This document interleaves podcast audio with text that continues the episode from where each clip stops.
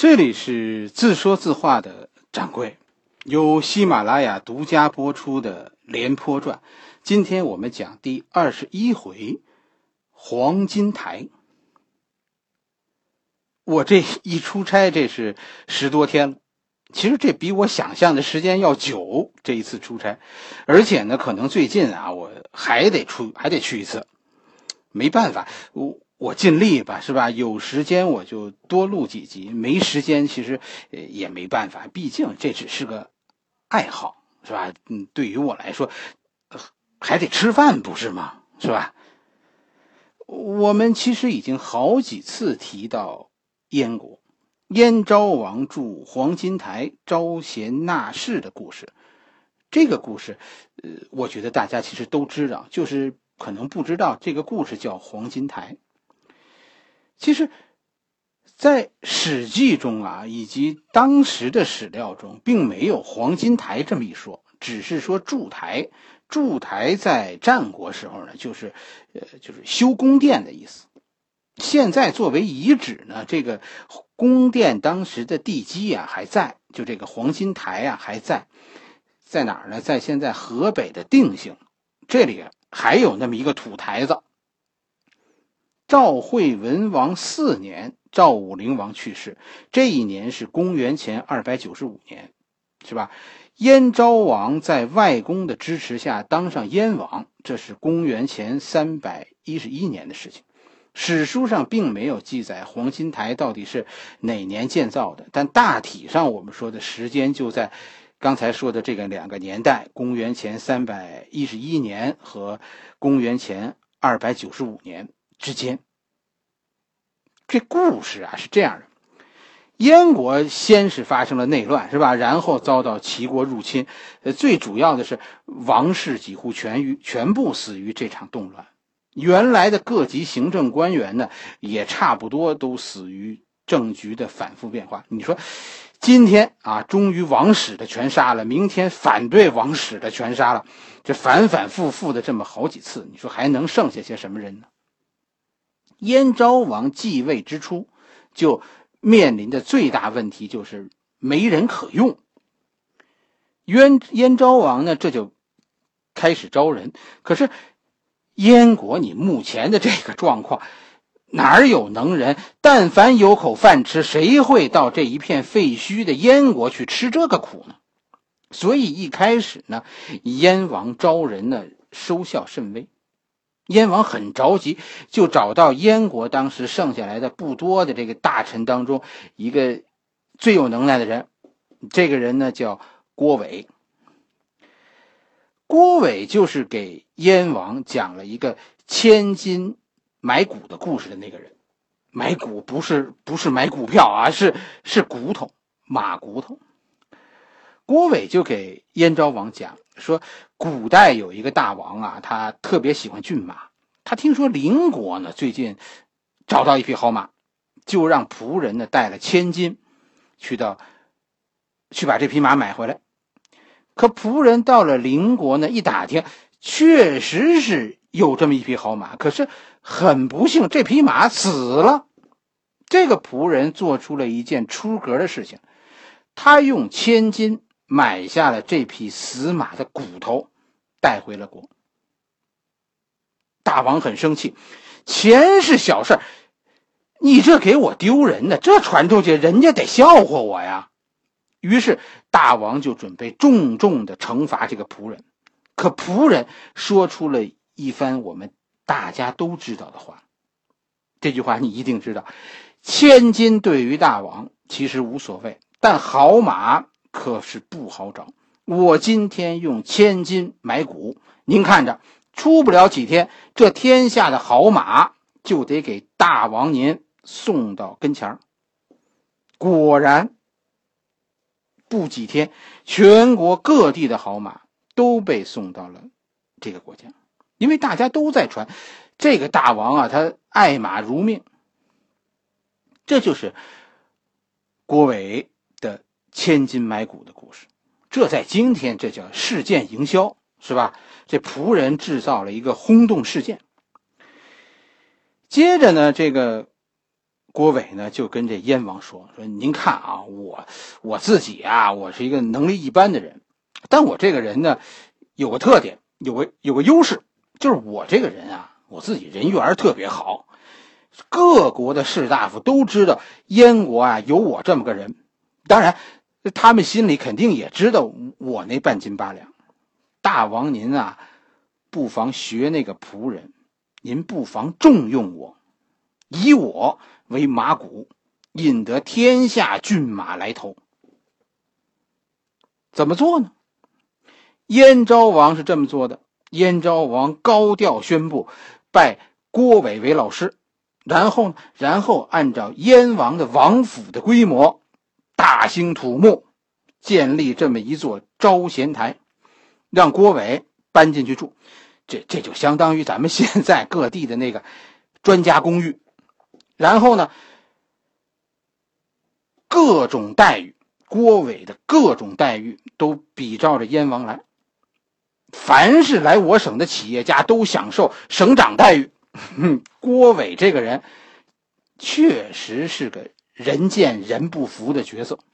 为什么这么说呢？一时间竟然来了好多能人。啊，郭伟能住招贤台，我应该也能。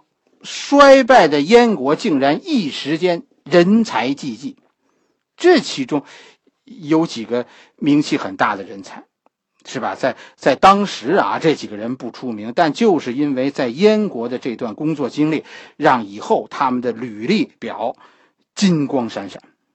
第一个人就是武将乐毅。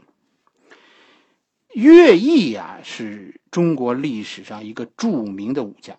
这个武将的特点，他是一个实战型的军事将领，这影响了乐毅在战国武将中的排行榜上的名次。就是乐毅的排名其实不高，但乐毅的光芒是有人懂的，是吧？你看三国，诸葛亮在隆中自比什么呢？自比管仲、乐毅。管仲是齐桓公手下的大臣，他造就了齐桓公称霸。这个辉煌事件，诸葛亮觉得这是文官的典范，而诸葛亮心中的战神，不是孙武，是乐毅。乐毅牛在什么地方呢？要按咱们今天的说法，这乐毅他没文凭，全是野路子，也没有像样的军事思想流传下来。不是说乐毅太忙，说净打仗了没时间写，恐怕是写不出来。他成名以后，赋闲在家三十几年。就没有写出一部像样的兵书，在我心里，你知道这个乐毅啊，就是那个那个电视剧那个《亮剑》当中这个李云龙的干活。乐毅造就了一支军队，就是这支军队一战击败鼎盛时期的齐国军队，半年几乎灭亡当时战国排名第一的战国霸主齐国。占领齐国都城临淄在内的七十一座城市，而在他离开燕国以后，燕国以后就仅剩下两座城市的齐国，仅剩下几千民兵的情况下，扭转败局。齐国两年以后，失去了乐毅的燕军被赶出齐国，有没有乐毅？燕军这支军队就差这么多，你再往后听，燕军到了后来长平之战以后，燕军要占赵国的便宜，是吧？发动五十万人要吞并赵国，好代之战，廉颇带领五万赵军横扫燕军，没有战神，这军队就是不一样，这就是乐毅，是吧？中将中的李云龙，大将中的粟裕。别着急，是吧？后那几个故事咱们以后会仔细讲。今天咱们包括乐毅的成名之战，就伐五国伐齐之战，这咱们要下一回咱们仔细讲，因为这也是廉颇的成名战。这是咱们说的第一个能人乐毅。第二个能人啊，叫苏秦。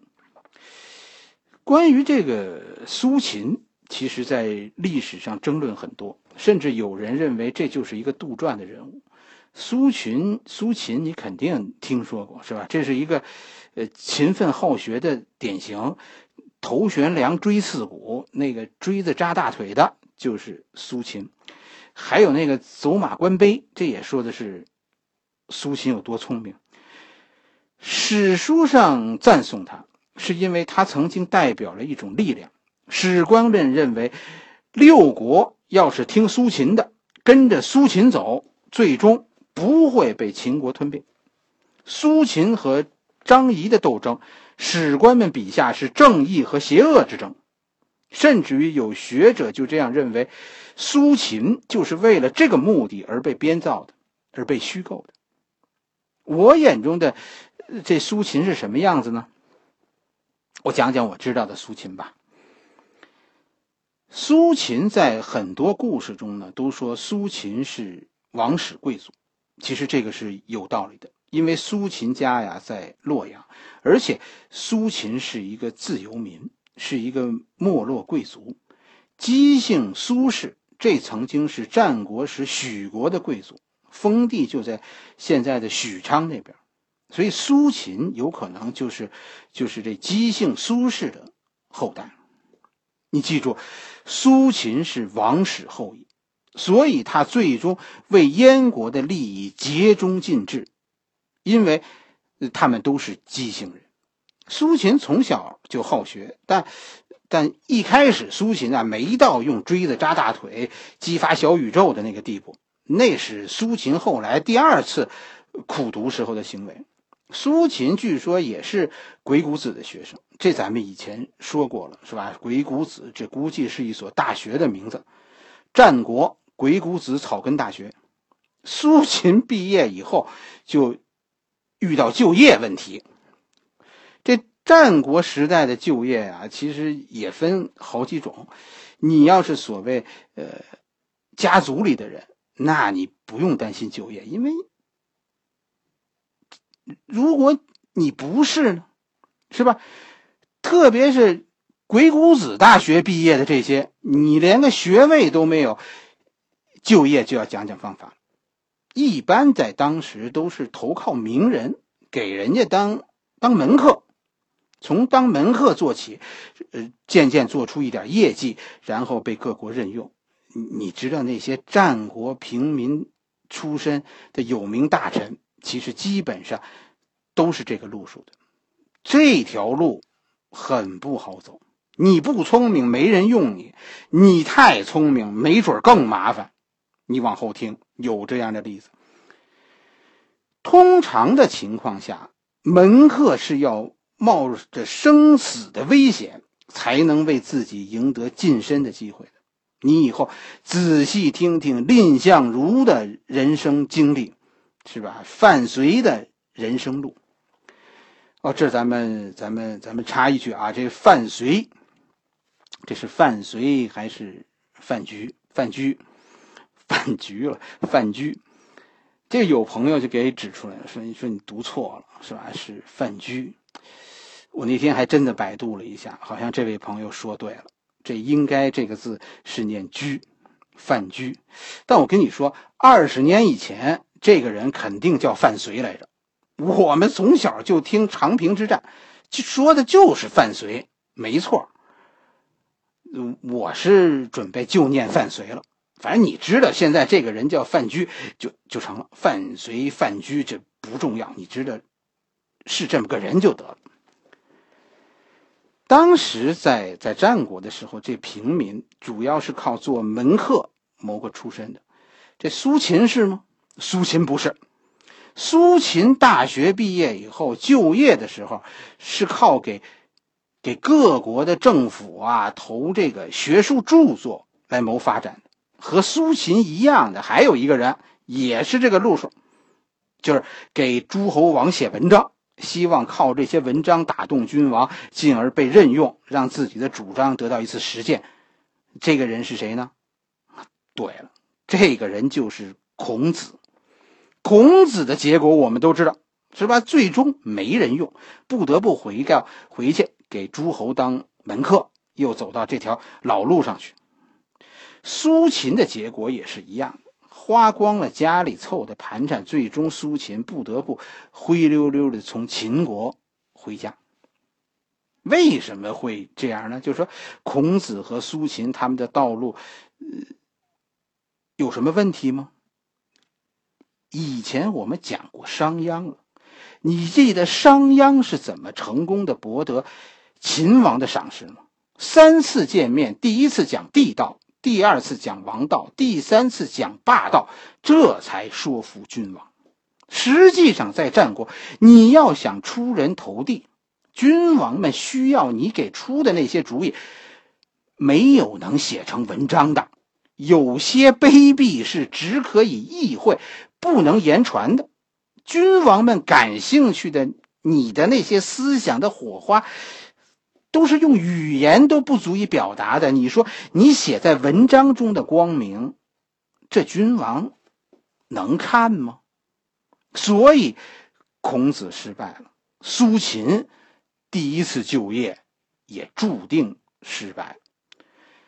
那大学毕业找不到工作，那苏秦这人生路就就只剩下考研了，是吧？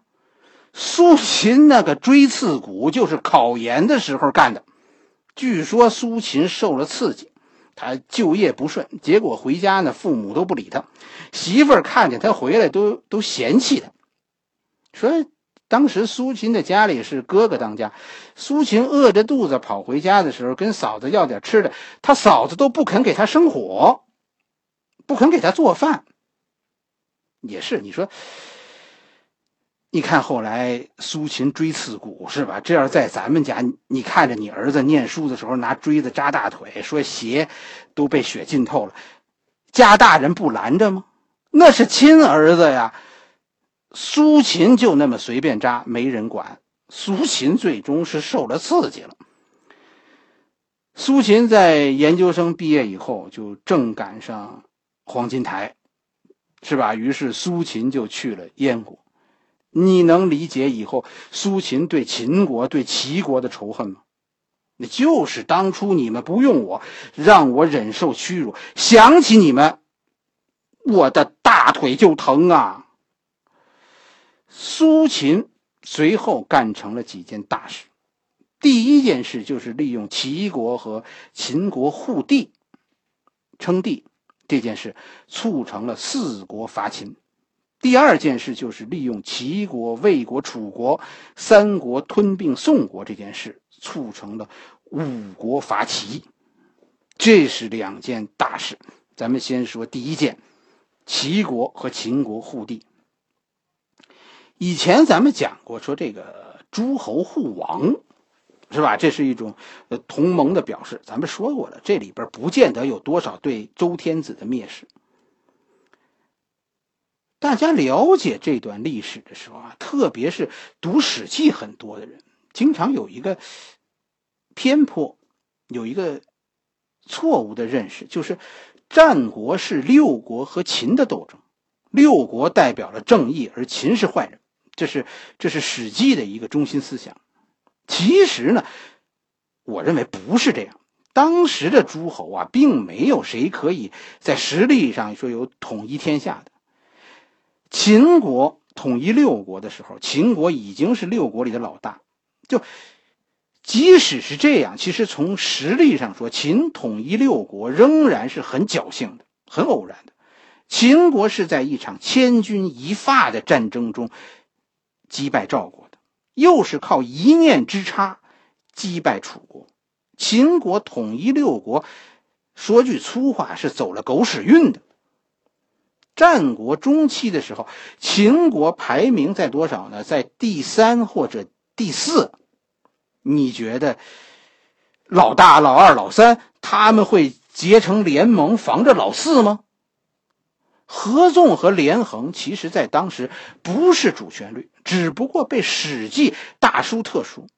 当时的情况就是军阀混战，咱们少谈正义，多谈利益。所以，苏秦不代表正义，张仪呀也不代表邪恶。齐国的强大其实是很正常的事情。是吧？你看看齐国的版图，它包括河北、山东、江苏、浙江，全国就属齐国平地多，而且齐国人不但他的耕地多，齐国人的脑子也活泛。齐国是著名的贸易大国，齐国人手里有盐，食盐。当时就全国形势而言，是齐国和楚国争老大这么一个国格局。秦国、赵国、燕国，这算边上边下，谁比谁也强不了太多。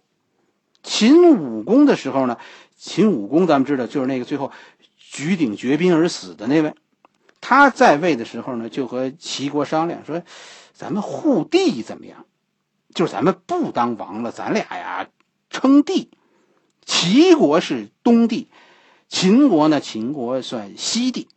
实际上，这在今天啊，这就这就和什么呢？就和那日本拉着美国搞环太平洋，是吧？就这是一回事是吧？美国当太平洋东边的霸主，日本当西边的。实际上，这秦国和日本是一回事都是在抱大粗腿。齐国被这个说法最后忽悠了，答应了。称帝，这个帝和王有什么区别？他和那天子是是什么关系呢？是这样，当时的人们的思想中啊，这个这个王这个概念啊，它的本意就是这一片我说了算，它和你的贵族身份无关，这是一个土地概念，是个领土概念。帝呢，称帝呢，就比称王近了一步。这个帝呀。皇帝的那个地啊，这个地不是一个土地概念，地是一个人民拥戴这么一个概念。土匪也可以称王，山大王呗，但称帝是一定有人民拥护的。他们严格的说，称王称帝和天子都没有关系，但帝已经很接近天子了。为什么呢？因为咱们讲过了，什么是天命？是吧？天命八个字，上应天意，下顺民心，这就是天命。称帝已经有一半了，就是下顺民心这件事儿已经有了。所以齐国这个子爵，这个被周天子嘲弄的篡位者，当听说秦国的建议以后，东帝西帝觉得很有趣，就答应了。但没多久，燕国的使者就来到齐国。这个使者就是苏秦，苏秦据说向齐王陈说利害，齐王于是只当了一天的东帝，就宣布放弃。随后呢，秦武王死，齐国呢又挑头伐秦，就你不应该称帝，这就是历史上的四国伐秦，最终秦军大败，秦王被迫放弃帝号。这期间。史书上说，那个在各国当中穿针引线的人，组织四国伐秦的，就是苏秦。就因为这个事情，是吧？齐王留用了苏秦，你来齐国，你别回燕国了。苏秦这就成为齐国的大臣。但你听好，苏秦是个间谍，他是燕国的死粉儿他和齐国，他到齐国来。是来卧底的，这就是战国两大间谍案之一，苏秦呢。另一个间谍案是郑国案，这咱们后边会讲。苏秦差点让齐国亡国，那郑国呢？郑国几乎让秦国亡国。苏秦干了什么呢？苏秦得到了齐王的信任。于是就开始吹捧齐王，在苏秦的吹捧下，据说这齐王是志得意满。齐王开始大兴土木，修宫殿、修防御工程。齐国因此入不敷出。另一方面呢，苏秦开始把齐国的军事情报源源不断的送回燕国。你以为乐毅以后的神奇是凭空的吗？乐毅对于秦国人怎么讲、怎么想十分清楚。这些我跟你说，都是苏秦的功劳。当然，这些都是阴招，就阴你的。有没有实招呢？有，这就是吞并宋国。苏秦一直在挑动齐王吞并宋国，齐王最终真的就这么干了。这件事儿就是齐国吞并宋国，成为齐国在战国地位的最高点。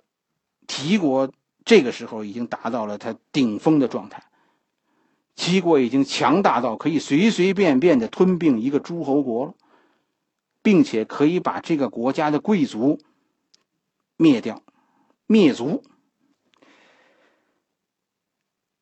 你说这会引起当时诸侯们的什么反应呢？恐惧。现在让其他几个诸侯结为同盟，就只缺少一个核心。一场针对齐国的战争就将开始。引发这场战争的不是正义，而是恐惧。燕国就在等这样一个时机。在此以前，燕国对齐国的态度，你只能用“谄媚”来形容。但得到苏秦的消息，燕国的乐毅立刻就行动起来，燕国成为主角。这个昨天齐国的小跟班小跟班忽然摇身一变，成为诸侯领袖，要代表说姬姓贵族，啊，去行使维护周天子权威的权利。一句话，齐国灭国，这大逆不道。于是五国伐齐之战爆发。就在这场战争的前夕，战役爆发的前夕。苏秦的间谍网被齐国破获，在他家里发现了大量尚未运出的情报，什么地图啊、数据啊，这都让齐国人给翻出来了。关于苏秦的死呢，有很多说说法，有人说他被暗杀的，也有说，呃，他被愤怒的齐王车裂的。这这其实不重要了，因为齐王现在终于看清了燕昭王，你个卑鄙小人啊！你等着，我跟你拼了！好了，这里是自说自话的掌柜，我们的故事今天就讲到这里，明天我们继续。